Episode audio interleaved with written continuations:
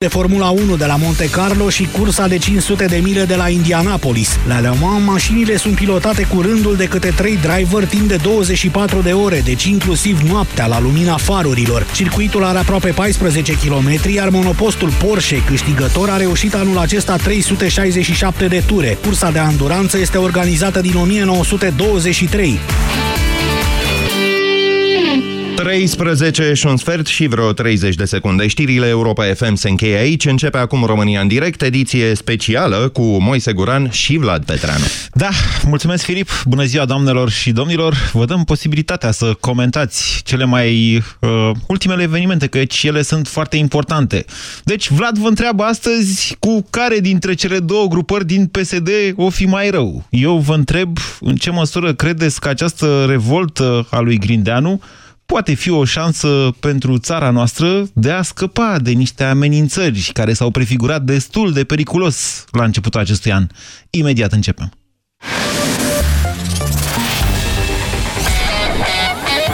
Europa FM. Pe aceeași frecvență cu tine.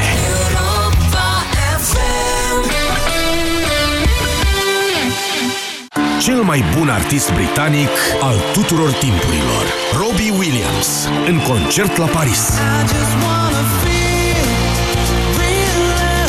Europa FM îți dă șansa de a-l vedea live în concert pe Robbie Williams. Câștigă o excursie, dar și bilete la concertul lui Robbie Williams la Paris. Ascultă Europa FM, iar când auzi o melodie a lui Robbie Williams, ai 10 minute la dispoziție să trimiți un SMS la 1769, număr cu tarif normal, cu textul Robbie Williams. Poți câștiga, prin tragere la sorți, pe 23 iunie în Deșteptarea, 2 bilete la concertul lui Robbie Williams de la Paris. Detalii și regulament pe europafm.ro. Ți-ai închipuit vreodată că o fereastră îți poate deschide noi orizonturi? Că ai putea vedea prin ea o lume întreagă? Acum se poate, dacă fereastra ta a fost proiectată de Alumil, una din cele mai mari și avansate companii din domeniul sistemelor din aluminiu, cu o experiență de peste 30 de ani și proiecte de referință în 60 de țări pe 5 continente. Alumil echipează fiecare fereastră cu expertiză și inovație tehnologică. Alumil. Construim excelența în fiecare zi. Ieșiți la picnic, iarbă verde, cald, frumos, te relaxezi. Auci, mamas! Rival gel. Auci, ce mă ustură pielea de la soare! Rival gel. Auci, m-au ciupit în țarii! Rival gel. Auci, ce m-am meritat de la iarbă! Rival gel. Rival gel. Efect în câteva minute pe mâncărimi și usturimi. Rival gel. Se aplică în strat subțire de 4-6 ori pe zi și acționează până la 6 ore. Rival gel. Leac de auci. Rival gel ameliorează durerea, roșața și mâncărimea care apar după arsuri minore, înțepături și iritații ale pielii. Rival Gel se administrează pe suprafețe reduse și intacte de piele. Acesta este un medicament. Citiți cu atenție prospectul.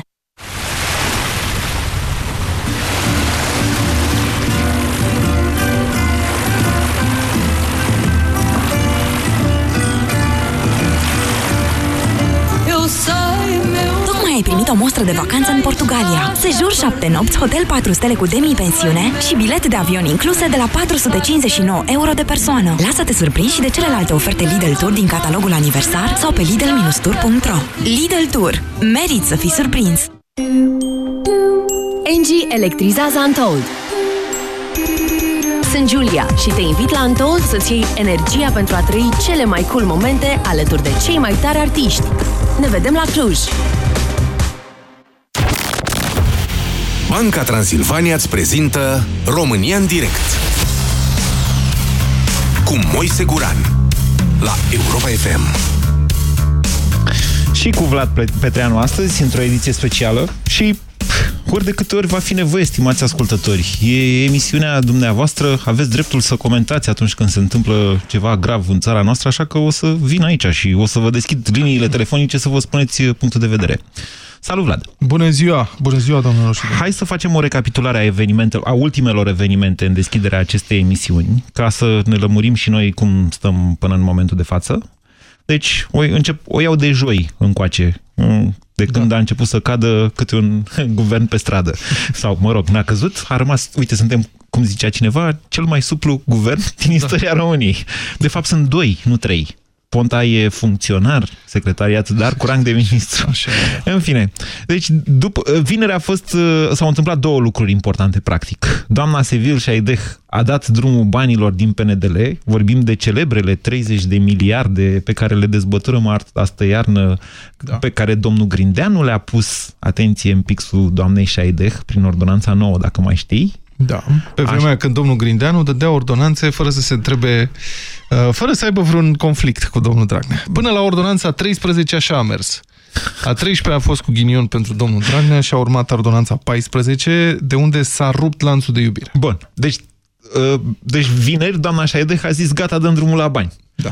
După care, la guvern, seara, a desantat domnul Victor Ponta, fost prim-ministru al României, care a zis, frățioare, nu se știe cât durează această criză. S-ar putea să dureze mult mai mult decât zice domnul Dragnea. Nu se știe dacă președintele Iohannis numește imediat, dacă se înțeleg pe un premier, în caz că pică guvernul.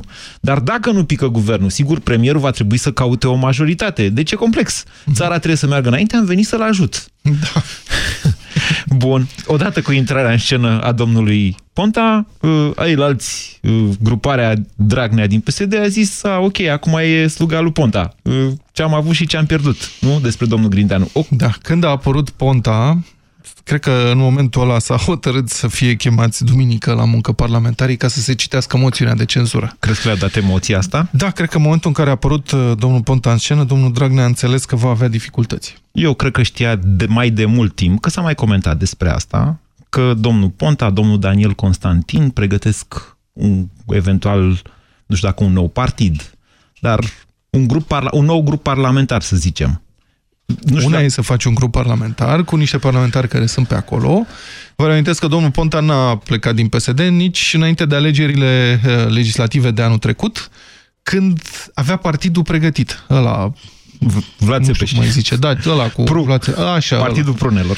Ăla, da. L-au așteptat, aveau, cum să spun, aveau și afișe, au și pus afișe cu Ponta, da. Da, cu Ponta. Și n-a plecat din PSD. N-a plecat din PSD pentru că s-a dovedit că partidul respectiv era sorțit eșecului, dar păi, dacă se ducea domnul Ponta acolo, cred că intra în parlament. E o discuție asta, dar nu e, cred, acum de actualitate. Bun, după intrarea în scenă a domnului Ponta, domnul Grindeanu a devenit proactiv, cum foarte bine a observat domnul Cristian Tudor Popescu după intervenția de aseară, cred, nu? Da.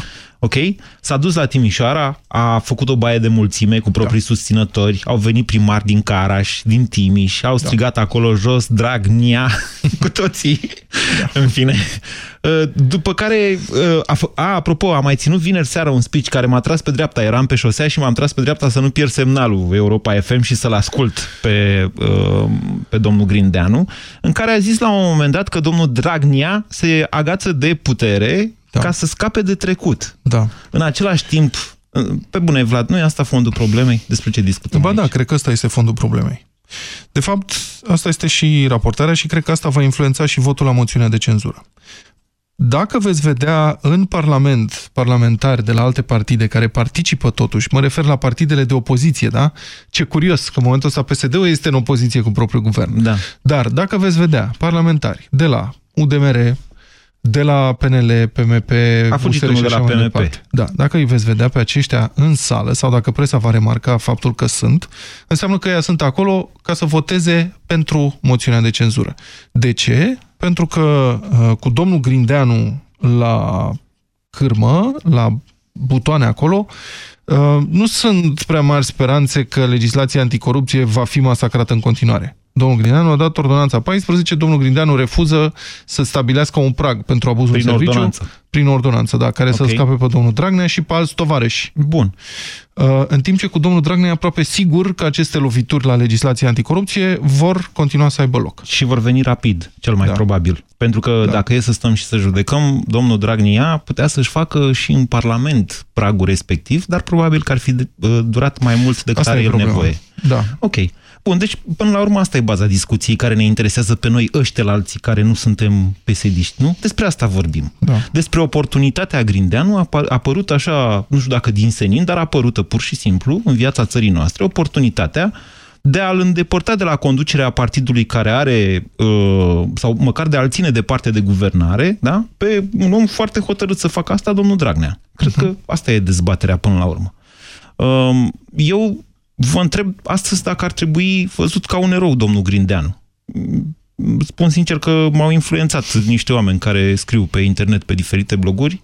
Eu nu sunt de acord, de exemplu, cu această... Că ar trebui văzut pentru că nu există altă șansă de a-l izola cumva pe Dragnea și posibilitatea lui de a face rău acestei țări, care s-a manifestat încă din ianuarie, după care a fost îndepărtată temporar și tocmai de aceea astăzi, uite, a devenit atât de puternică. Știi ce mă gândeam? Câtă lipsă de bărbăție. Adică, până la urmă, știi, tu își faci un pic de pușcărie, asta e viața. Sunt și oameni în partid care au făcut pușcărie. Cum? Dar ce? Uite, Gigi Becali se simte foarte bine după ce a făcut pușcărie. Mestoica și-a revenit. Domnul Borcea chiar a fost mai bărbat, adică domnul Borcea în pușcărie a fost chiar bărbat. Cred că Moise nu știe la ce mă refer cu Borcea. Nu sunt foarte la curent. Borcea e în pușcărie sau e liber? Borcea cred că este liber. E în continuare în pușcărie, dar devine tătic în permanență din pușcărie.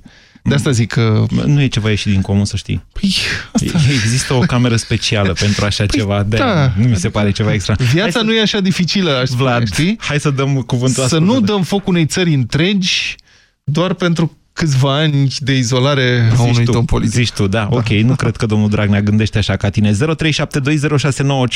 Răspundeți la ce întrebare doriți dumneavoastră.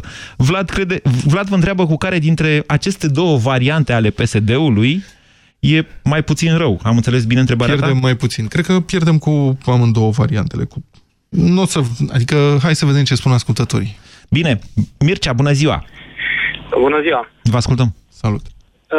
Bun, în primul rând vreau să spun că sunt din Timișoara și că sunt votant PNL din scute, ca aș putea spune, dar îl simpatizez foarte, foarte tare pe Sorin Grindeanu. De ce? Și nu cred că sunt singurul care are părerea asta și neapărat din Timiș. E o victimă. Dar de ce îl simpatizați pe Sorin Grindeanu? Ia ziceți, ca Timișoara. Fiindcă văd în el un om onest, un om vertical. Hai, domnule, ne lăsați ăla care a dat ordonanța 13 pe bune? Pe bune, pe bune. Și n-a dat-o el. Păi, dar cine a semnat-o? Mama? Păi... În primul rând că s-a legat și domnul Vanghele, care e un băiat de-al dumneavoastră de acolo, de la București, și a spus că domnul Grindeanu, băiatul ăsta... Mă iertați-mă, hai să nu ne jignim reciproc, eu sunt de la Severin, Vlad e de la București. Eu remarc, deci... Știți, am mai făcut o emisie în care, sau cu domnul Popescu eram, domnule, primele telefoane au fost din Timiș și din Timișoara. Foarte bine, avem o descurcătoare acolo. Foarte bine. Hai să lăsăm pe Mircea. Stai puțin să mai spun ceva. Când a izbucnit scandalul, dimineața au intrat în emisie citind un mesaj de la un timișorean care spunea așa: l-am citat la radio și am primit după aceea confirmări că așa e. Și lumea crede că noi în Timiș suntem mai fraieri, dar și când ni se pune pata, iese deranj. Așa zicea omul. Da, nu contrazic. Așa. Deci, așa. Deci vă place de Grindeanu maxim, deși sunteți penelist, da? Fac un rezumat a ce a spus până acum, pentru că e un tip cinstit. Poate suna destul de ciudat, fiindcă nu-mi place să mă cramponez în niște idei. Adică dacă ăla e PSD sau ăla e de la UDMR sau știu eu de unde, dacă e un om așa cum trebuie, nu poate să facă lucruri bune. Domnule, a semnat ordonanța 13 și în continuare observați că evită fondul problemei. Îl întreabă lumea: prietene, ce ai făcut atunci? Care a fost presiunea? Și dacă zicea, nu era el prim-ministru, nu știu dacă ordonanța 13 nu trecea. Păi nu, ordonanța a trecut. Întrebarea este de ce a trecut ordonanța 14, dacă vreți să-l faceți rău. Bun, vreau să spun că dacă nu era el prim-ministru, poate visele lui domnul Dragnea se împlineau și poate era el prim-ministru acum. Ok, e un punct de vedere. Deci e un erou, da? Din punctul nostru de vedere. Nu cred că e un erou. Eu am prevăzut foarte bine ce o să facă și chiar din ianuarie am spus mai multor oameni că dacă are suficient timp o să-l cam dea jos pe domnul Dragnea. Dacă are suficient timp la dispoziție. Nu știu dacă o să aibă. Și da, acum ce ziceți? I s-a confirmat scenariul. Nu, acum are, adică... Da, scenariul mi s-a confirmat, fiindcă, l-a cam dat jos puțin și pe domnul Sârbu, adică și pe domnul Bojin, de la Timiș, în fine. Acolo sunt alte treburi. Dar ziceți că n-are timp săptămâna asta să-și rezolve problemele. Nu-i vorba de...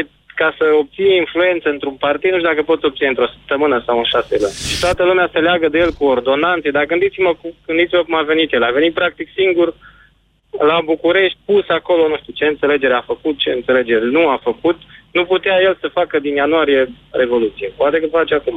Ok, e un punct de vedere. Vă mulțumesc pentru faptul că l-ați explicat, l-ați exprimat la noi, Mircea. Până la urmă, nu, asta ne-am cerut ascultătorilor, să facem niște calcul de oportunitate. Da. Mi se pare că, așa cum gândește Mircea, e oportunismul maxim. Cum să-l vezi așa? Da, cred că indiferent de rezultatul moțiunii de cenzură, pentru PSD vin vremuri dificile. Adică faptul că acolo... Domnul Grindeanu a produs niște fisuri în partidul ăla. Și alea se vor adânci în perioada următoare. Cred că domnul Dragnea... Asta este părerea mea. E un scenariu. Nu, e opinia mea. E, cum să spun, cunoscând și partidul acolo...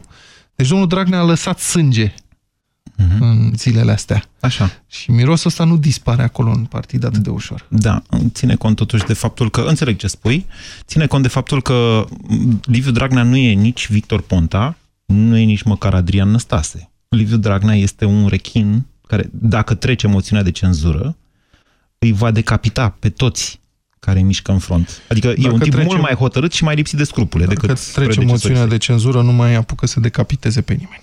Dacă trece. Dacă nu trece, dacă nu trece, da. Dacă nu trece, e altceva. Bună ziua, Traian! Da, bună ziua, domnul Guran. Sunt Traian din Motru. Da, județul Gorj, pentru cine nu știe, da. Da. Întrebarea ar fi răul cel mai mic. Dragnea sau Grindeanu sau Ponta, în sfârșit. Părerea mea argumentată este că este greu de spus. Și părerea mea e că e greu de spus? Ziceți o părere! Păi, da, de-aia avem o dezbatere. Dacă ar fi ușor de spus, n-ar fi nicio dezbatere. Tocmai de aceea. Încerc să argumentez. Cred că nimeni nu poate să-i conteste șiretenia malefică a lui Liviu Dragnea și banii care sunt în joc. Doamne, e un strateg până una alta. Este. Din punctul ăsta de vedere, deci îl respect ca și nivel de, nu știu dacă inteligență sau șiretenie, conciliat foarte pervers. În sfârșit, sunt suficient bani în mijloc pentru a beneficia de consiliere, ca să spunem. Bun. Dacă Grindeanu, să spunem că ar fi o soluție, iar ne întoarcem la momentul alegerilor care a fost câștigat cu mită electorală clară, pățișă, în schimbul subordonării justiției, ca să spunem, părerea mea. Dragnea s-a asigurat la numirea guvernului că nimeni din acel guvern nu va avea suficientă forță personală, de grup, știu eu, deci ori să-i fie obedienți, ori suficient de netărăi, ca să nu spunem altfel. Stați, Traian, deci vă reamintesc faptul că n-a ieșit guvernul cum a vrut prima dată domnul Dragnea, n-a ieșit cu Sevil Shhaideh. Și pentru că n-a ieșit așa, după aceea, în jurul domnului Grindeanu, într-adevăr, a pus niște oameni pe care acum Grindeanu se străduiește să-i dea afară. De la Busuioc, ăla de la Secretariatul General, Sevil Shhaideh, Olguța Vasilescu, are el un grup de ăsta pseudo-fascisti, aș zice, băi, dacă stau să mă gândesc, sunt ăia care vin din PRM, de fapt, știi? Cred că e mult spus. Domnul Moise, n-aș putea spune dacă numirea lui Sevil Shhaideh nu a fost pur și simplu o numire de sacrificiu la care Dragnea s-a așteptat să fie refuzat. Dar bun, asta deja e problema. Cert este, din punctul meu de vedere, că în guvernul Grindeanu nu a fost nicio piesă, haideți să spunem, care ar fi avut păreri individuale sau vreo valoare politică asta decât cea dată de haită. Și de masculul alfa care este Liviu Dragnea. Până când, surpriză, uite, a avut păreri personale domnul Grindeanu. Da, ce s-ar spune pe românește, moartea voinicului de mâna prăpăditului, cam ceva de genul ăsta, în sfârșit. Deci, detectez oarecare simpatie pentru Grindeanu la dumneavoastră, Traian?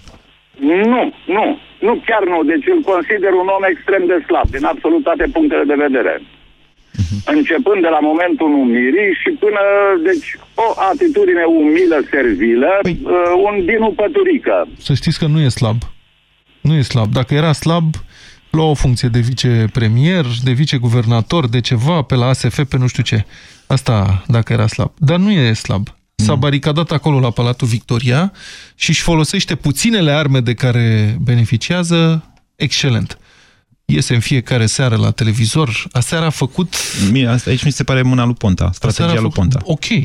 Ponta a guvernat de la televizor. Ok. Dar aseară a intrat pe toate stațiile de televiziune cu un discurs, a stat vreo oră jumătate. Da, dar a fost contradictoriu și ușor de prins în multe puncte. Atenție că avea niște jurnaliști acolo, nu mai comentăm. Ideea a fost că, nu contează, el a transmis semnale în partid. Asta a fost convingător, zici tu? Dom'le, decât să tac a fost mai bine așa. El a palat, vorbește despre asta și transmite semnale. Și arată, dom'le, sunt înăuntru, sunt aici pe metereze. Sobieschi și românii, știi? 0372069599. Dumneavoastră comentați. Viorel, bună ziua! Viorel? Bună ziua! Vă ascultăm! Bună ziua! Bună ziua! Da, da, bună ziua, vă rugăm! Bună ziua, domnul Moise, bună ziua, domnul Vlad. Vă sunt din Italia, iar legătură cu discursul despre Dragnea, da, de domnul Grindeanu. Așa. Cred că rău cel mai mic e domnul Grindeanu între cei doi. Pentru că dacă domnul Dragnea ar merge înainte, țara va fi dusă într-o direcție greșită.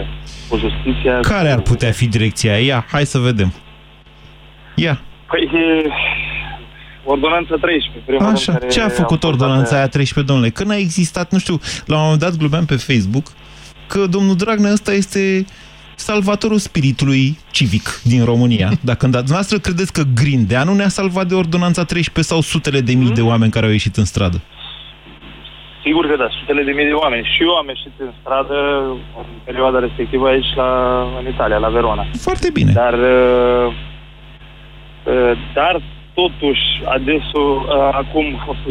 acum domnul Grindeanu se vede un pic mai echilibrat față de cum era prima oară, condus ca o păpușă, ca o maionetă de domnul... Viorel, trebuie să scurtăm discuția cu noastră că e un fâșăit înfiorător pe fir. Vă mulțumesc pentru faptul că ne-a sunat tocmai din Italia. Vlad, uite, ne întoarcem până la urmă la chestia asta. Grindeanu este apărătorul, nu știu, justiției sau democrației în România? Pe bune? Asta e. Sau oamenii care au ieșit în stradă. Adică, la o chestie, data viitoare, crezi că de Grindeanu se vor opri sau iarăși de... A? Până la urmă, el a semnat ordonanța 13, dar a semnat și ordonanța 14 după aceea. Deci lucrul ăsta nu poate să fie luat. Dar apropo de cum ar fi, dacă ar fi să fie. Da. Dacă domnul Grindeanu scapă de moțiunea asta de cenzură, rămâne să-și caute o majoritate parlamentară care să-i susțină guvernul. Cu care negociază lucruri. Da. Deci va avea o majoritate parlamentară instabilă în care nu se regăsește, va avea o susținere, cum să spun, minoritară, nici măcar minoritară. Adică se face referire la Tăriceanu și la cum a guvernat după ce a plecat Partidul Democrat din Alianța Dreptate și Adevăr. Măcar acolo a rămas cu liberalii. Deci Tăriceanu a rămas cu... Care aveau cam 10%, dacă mi-am amintesc, 10-15% din Parlament, dacă mi-am amintesc eu bine. Bun. Aveau, adică era al lor. Avea o structură parlamentară pe care se putea baza. Era de la ei. Domnul Grindeanu nu are pe nimeni acolo. Decât dacă, în cazul în care moțiunea de cenzură nu trece, se scindează grupul parlamentar PSD imediat. Eu cred că asta se formează e mai acolo probabil. Un grup care să-l susțină și poate cu susținerea a cui? A liberalilor, a UDMR, a grupului minorităților. N-am ajuns încă acolo și mi-e teamă că nici nu vom ajunge acolo, dar acela e momentul în care trebuie să intre în scenă președintele Iohannis. Acela este rolul pe care Constituția îl dă. În astfel de situații trebuie să găsească majoritatea. Încă n-am ajuns acolo, dar uite, faptul că... Tu vrei un președinte jucător? Nu. Păi asta înseamnă. Nu. Altfel, rolul președintelui este să constate în Constituție, și domnul Iohannis așa a făcut până acum, nu a jucat nimic, să constate că s-a format o majoritate și să desemneze un prim-ministru. Da, atenție, atâta vreme cât el este independent și eu vreau ca el să fie independent. Deci chiar am suferit pe vremea lui Băsescu, chiar nu suportam toate malversațiunile pe care le făcea fostul președinte. Însă asta nu înseamnă că nu poate avea un rol activ. Nu poate să le zică, băi, voi și voi păreți avea același interes. Da, da, da. Vreți să faceți un guvern? Adică... Hai să joace un pic. Nu, Vlad, până nu la... vezi ce a zis? Să-și rezolve... E o problemă internă a PSD, să-și rezolve problema. Sunt în stare să pariez cu tine că se întâmplă următorul lucru. Așa.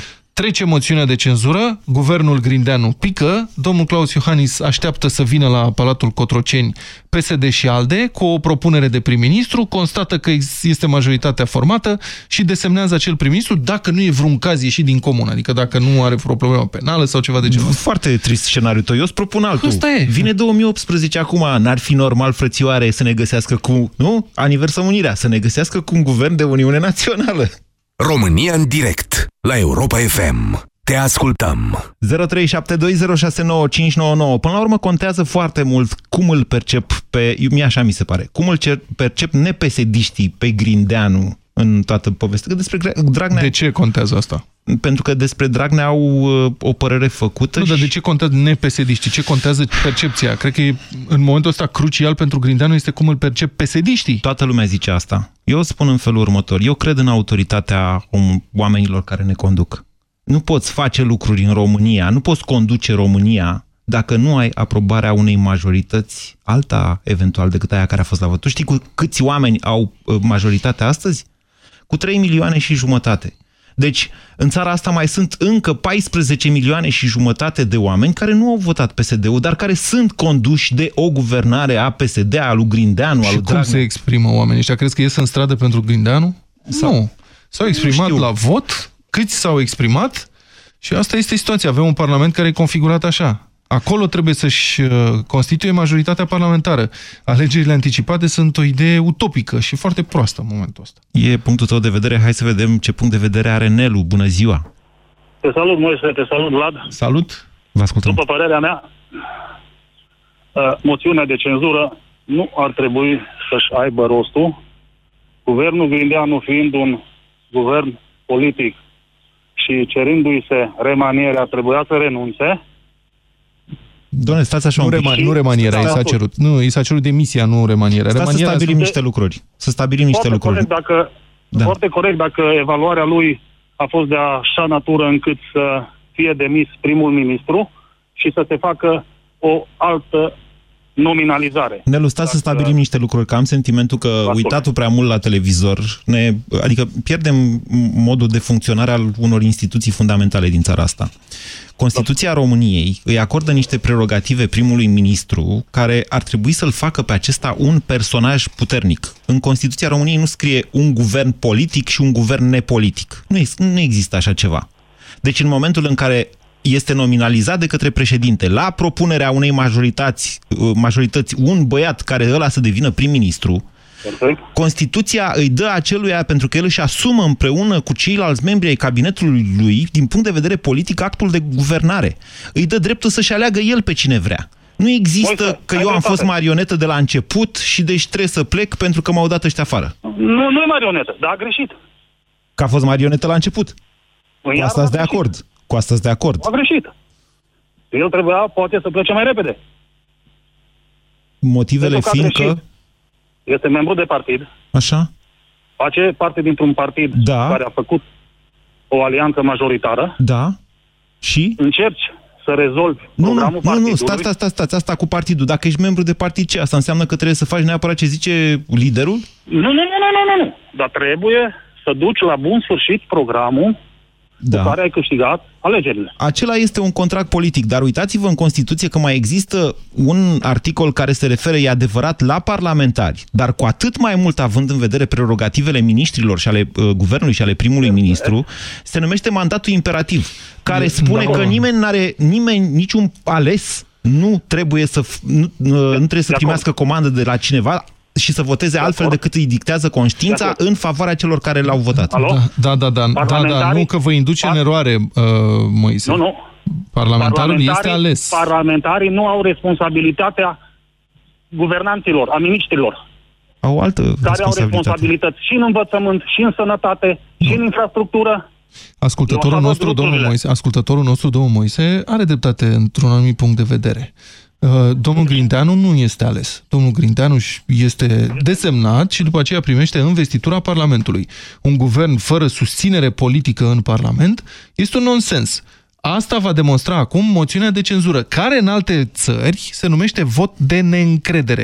În momentul în care Parlamentul își exprimă neîncrederea în guvern, guvernul trebuie să plece. Și la noi la fel se numește. Da, mă rog, e o moțiune de cenzură. Să vedem. Chiar așa scrie în Constituție. Exprimarea neîncrederii prin moțiune de cenzură. Da.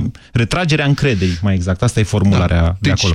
Ce să facă domnul Grindeanu acolo fără susținere politică? Dânsul trebuie să demonstreze că o are. Acum suntem așa, suntem în purgatoriu. Deci, Nelu, noastră ziceți că ăsta e un băiat, Grindeanu ăsta e un băiat ieșit din front și deci...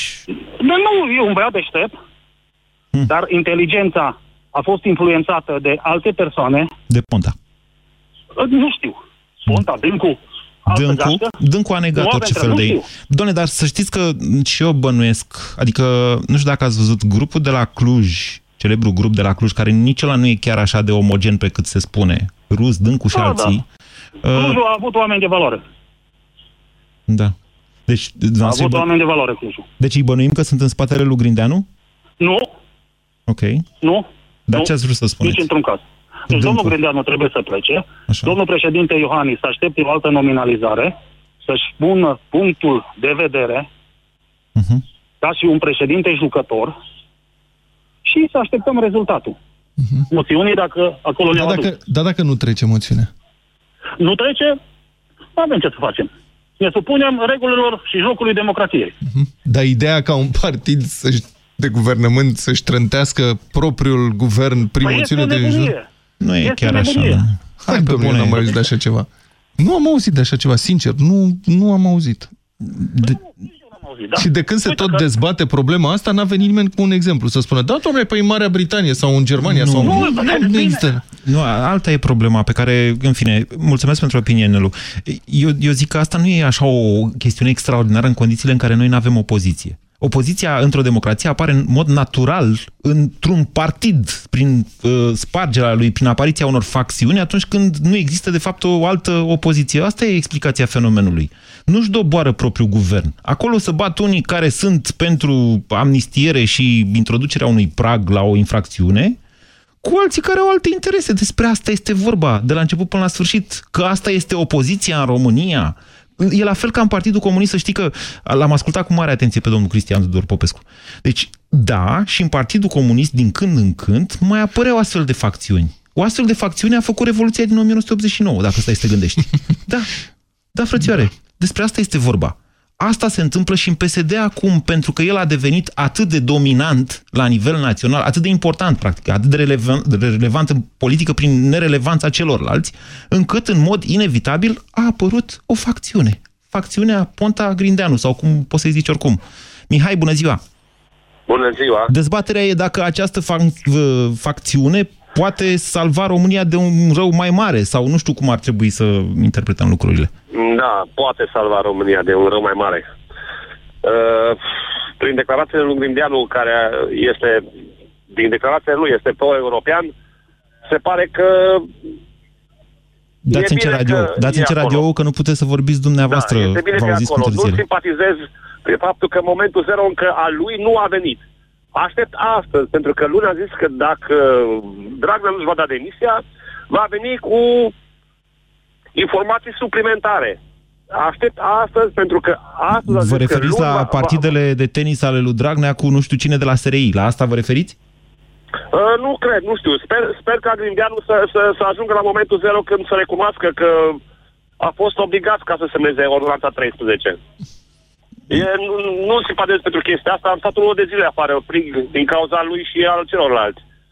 Și încă o chestie, dacă moțiunea va trece, nu știu pe cine mama dracului va pune Dragnea, pentru că ăștia au fost slabi. O să ducă alții mai slabi. S-a prefigurat domnul Mihai Fifor ăla. Fifor. Nu contează. Au făcut alții mai slabi. Cineva cu genunchii moi. Păi nu la fel a fost și Grindeanu? Da, asta va fi dilema lui Dragnea după. Pe cine pun de data asta ca să mă asigur că nu se mai întâmplă niciodată? Băi, omul a simțit, deși a știut cumva că o să... De ce crezi că a venit cu doamna Sevil Shhaideh? Da. Deci, de-aia n-a venit cu Grindeanu. A simțit el că ceva îi se întâmplă. A știut de ce nu trebuie să aibă încredere. Uite, că a avut dreptate până la urmă. Deci, încă o dată... De ce ți-e frică, nu scapi. Da. Nu vreau să comentez despre inteligența domnului Dragnea. Adică eu nu cred că e un prost domnul Dragnea. Nu știu cât e instinct. Nu știu cât e instinct și cât e inteligență educată și nici nu cred că prezintă interes să comentăm asta acum, însă el a anticipat problema pe care o are cu Grindeanu, că dacă nu anticipa, se ducea cu Grindeanu de la început. Era mult mai, nu știu cum să zic, ca să nu o jignesc pe doamna Sevil Shhaideh. Era mai bine decât Sevil Shhaideh, hai să zicem așa, da? Da. Și totuși el s-a dus cu Sevil Shhaideh, ceea ce i-a lăsat cu gura căscată pe mulți din PSD, doamna Sevil Shhaideh fiind cunoscută nu ca o secretară a domnului Dragnea, ci ca un specialist de rangul 2, fără anvergură politică. Oricum trebuie remarcat, nu știu dacă apreciat, dar trebuie remarcată totuși disciplina Partidului Social-Democrat. Disciplina numește asta? Disciplina, da, este o disciplină, îmi pare rău. Deci sunt într-o criză, o astfel de criză în care un partid se îndreaptă împotriva propriului guvern ar distruge orice alt partid în afară de PSD. Îmi pare rău, dar la PSD nu există nicio opinie dizidentă de fapt în momentul ăsta, în afară de domnul Chirica de la Iași, pe care oricum l-au zburat din toate funcțiile încă din iarnă, și de o manifestație de susținere a unor persoane în Timișoara. Așa. Da? Asta este tot. Pentru că au putere. Acum nu pierd puterea. Băi, ascultă-mă aici că mă enervezi. Nu contează, adu-ți aminte de cum a guvernat CDR-ul între 96 și 2000 și s-au făcut zob în toate felurile. Sunt tot ăia care se plimbă de la CDR-i, la PDL-i, la PNL-i. Cine are puterea, imediat, că-s primari de localități, că sunt mici baroni, mari baroni. O bună parte sunt. Dar partidul sunt peceriștii, prietene. Ăștia sunt. Da. Mă rog, sau... Dar, încă o dată, PSD este un partid cu o disciplină cel puțin remarcabilă, în sensul de remarcat. E despre bani, nu e despre altceva disciplină. Nu, te contrazic. Bun, sigur, poate fi dată și de bani, evident. Cristina, bună ziua! Bună ziua! Vă rog să mă împăcați cu Petreanu. Vă ascultăm. Nu știu dacă reușesc să mă împac cu Petreanu, dar... Să mă împăcați pe mine, adică să vorbiți dumneavoastră ca să nu mai cert eu cu el. Mulțumesc! Cred că este foarte important să ieșim din nou în stradă, toți cei care am ieșit la Rezist în ianuarie, pentru a-i ajuta pe parlamentarii indeciși să dea acest vot care este fundamental pentru viitorul țării. Adică să-l dea jos pe Grindeanu? Nu, Doamne ferește, Dragnea este un pericol, este o fiară dezlățită. Atunci vedeți, să ne înțelegem, atunci nu trebuie să voteze. Înțelegeți? Să nu treacă moțiunea de cenzură. Ca să nu treacă moțiunea, unii nu trebuie să participe. Exact. Ne asigurăm că dacă nu trece moțiunea de cenzură, nu se vor mai măcelări legile justiției prin ordonanță de urgență. Nu avem o astfel de garanție, Cristina. Ce vă dă dumneavoastră astfel de garanție? Faptul că ordonanța 14 a fost dată indubitabil de acest domn Grindeanu. Au fost o succesiune de evenimente. Atunci el s-a retras la Timișoara, a petrecut weekendul cu familia, în timp ce Dragnea spunea că nu-l interesează 600.000 de români în după țară. O vizită, ia verificați dumneavoastră arhivele, la Bruxelles. Ia vedeți dumneavoastră că în perioada aia, oricum, domnul Grindeanu... Da. Este o mare diferență între un infractor deja condamnat, care mâine va primi, am înțeles, încă o decizie în al doilea proces. Nu, e un termen. E un termen, nu e altceva. Da, dar se apropie momentul. Este cu cuțitul la jugulară, domnul Dragnea, și cred că această furie s-a dezlănțuit împotriva domnului Grindeanu, această urgență de a convoca Parlamentul duminica, tocmai pentru că se apropie termenul și e indubitabil că domnul Grindeanu nu mai vrea să măcelărească legile justiției. Eu nu sunt așa convins. Vlad, tu ești de acord cu Cristina? Așa. Eu nu cred că domnul... Încă o dată, Cristina, eu cred că dumneavoastră, dacă ați ieșit în stradă, dumneavoastră, de fapt, ați salvat situația în februarie, nu Grindeanu. Nu cred că îi păsa. Dragnea spunea că el poate să strângă răzești mai mulți decât Ștefan cel Mare și că nu-l interesează 600.000 de români în stradă pentru că el a câștigat... votul la 3 milioane. La vremea respectivă, vă spuneam, mai mult la pastila Bizidei decât la România în direct, unde vorbiți mai mult dumneavoastră, eu nu prea exprim opiniile, că cel mai probabil presiunile europene și ale aliaților americani au venit datorită faptului că oamenii au ieșit în stradă. că, de fapt, pârghia care a acționat presiunea asupra domnului Grindeanu a fost strada în final. Strada a salvat situația și tot strada va salva în caz de ceva. Nu Grindeanu. Da, în cazul în care pârghia pe care o împinge strada este sensibilă și nu este o fiară interturbabilă, cum este acest jupân de Telorman. Eu aș întreba altfel, pornind de la ce spune ascultătoarea noastră. Domnul Moise, dacă domnul Dragnea era prim-ministru, ar fi dat ordonanța 14? Probabil că nu. Iată. Și ce? Asta răspunde la ce zice care-i problema? Ascultătoarea. Ce s-ar fi întâmplat? Hai să facem, vrei să facem genul ăsta de, dar nu știu, o să depășim spațiul alocat emisiunii. Hai să facem acest tip de, cum se numește, judecată? Istorie contrafactuală. Istorie contrafactuală, ce-ar fi fost dacă? Așa, judecată contrafactuală. Ce-ar fi fost dacă ordonanța 14 nu s-ar fi dat? Ce-ar fi fost după aia? Intra în vigoare ordonanța 13 așa. Și scăpau de pușcărie o grămadă de domni și doamne. Așa, și mai departe? Și mai departe ce? Mai departe nu mai vedem ce s-ar fi putut întâmpla, nu? Știi cum e, domnul... Câștigau băieții răi. Domnul inginer. Putea să întâmple orice. Pot să vă zic așa, domnul inginer. Orice acțiune provoacă o reacțiune. Tu crezi că... Uită-te la deciziile pe care le dă Curtea Constituțională. În curând nu o să mai rămână mare lucru din Constituție. Mie mi se pare că, în mod paradoxal, aici e o forță creatoare extraordinară. Da, să facă praf Constituția, pentru că, în momentul respectiv, probabil din societate, așa cum a ieșit în februarie, o forță de reacțiune, să zicem, va face o altă Constituție. Mie așa mi se pare. Îmi aduce aminte de un fost coleg care, în urmă cu 10 ani și prin anii 2000, chiar mai mult, vota cu cei mai nenorociți posibili și spera din toată inima să câștige. Și ziceam, băi, ești nebun, cum pot să votez cu ăștia? De ce? Și zicea, băi, să se aleagă praf. Până nu se alege praful, nu se reconstruiește nimic. Tabula rasa, cum ar veni. Da, nu, vorbesc foarte serios. Acum, de fapt, asta este dezbaterea de azi. Oamenii își pun, unii dintre ei, chiar dacă nu vor să recunoască asta, își pun speranța în Grindeanu că ne poate păzi de răul pe care îl poate face Dragnea. Când, de fapt, asta e un mod călduț de a judeca lucrurile. Pentru că vin vacanțele, vin concediile, plecăm. Foarte probabil, dacă Dragnea va păstra puterea, își va face aceste interese peste vară. Eu cred că tu ești optimist. Dacă oligarhia câștigă în România, așa cum se prefigurează după tot ce se întâmplă, i-a câștigat de mult. O să treacă niște generații până când o să se producă vreo reacție de asta despre care vorbești tu. Zici? Da, uite-te ce se întâmplă în Federația Rusă, unde oligarhii sunt la putere, legile se fac după cum vor ei, opoziția e trimisă în Siberia cum ridică capul, la Turcia... Dar la noi a existat tot timpul. Nu, atenție, ei iau această putere de câțiva ani.